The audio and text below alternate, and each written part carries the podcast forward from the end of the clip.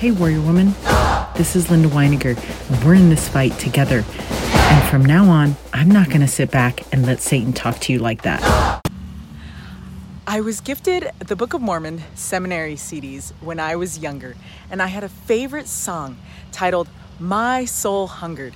And anytime I read scripture passages about wrestling before the Lord or soul hungering, I would remember that song, and I still do. So Enos tells us about the wrestle he had before the Lord, before he received a remission of his sins. He says, Behold, I went to hunt beasts in the forest, and the words which I had often heard my father speak concerning eternal life and the joy of the saints sunk deep into my heart and my soul. And my soul hungered, and I kneeled down before my Maker and I cried unto him in mighty prayer and supplication for mine own soul, and all the day long did I cry unto him.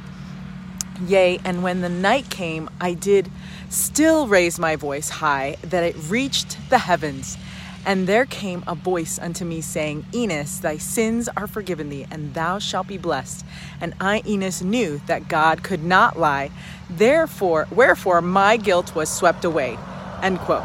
So I have found that I wrestle a lot before the Lord, but I wrestle not because of serious sins and things I've done, so much as wrestling before the Lord between what President Oaks calls the good, better, or best things.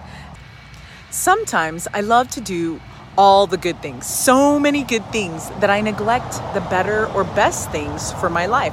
I wrestle before the Lord because I know what I deep down desire to do, but choose to not do those things that will bless me the most, anyways. So I do those things that give me the immediate satisfaction of accomplishing little goals and to do list items. Remember those quick confidence boosters I shared with you?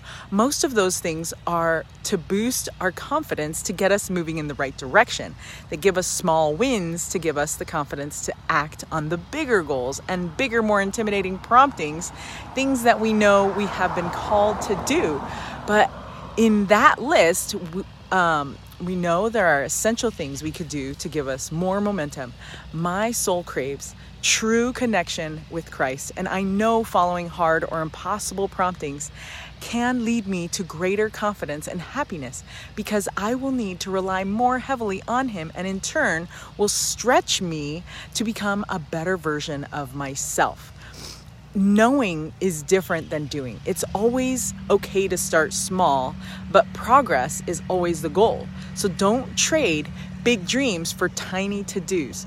Days turn into months and then years as you trade your dreams for chores. That's why you are listening to me right now and not two years ago when my prompting originally came, or I should say promptings.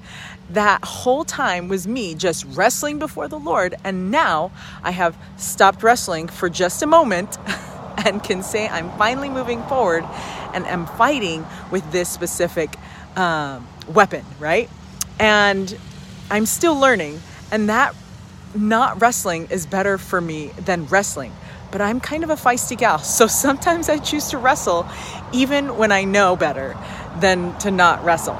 So, what is that little thing or even that big thing that the Lord is calling you to do? Are you letting God prevail or are you still wrestling? Tomorrow, let's talk about what too much wrestling can mean. In the meantime, until then, stay strong, warrior.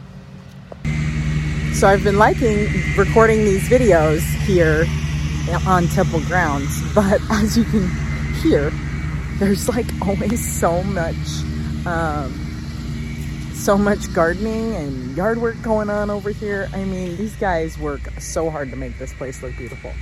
And just wish they could come to my house. You know what I mean?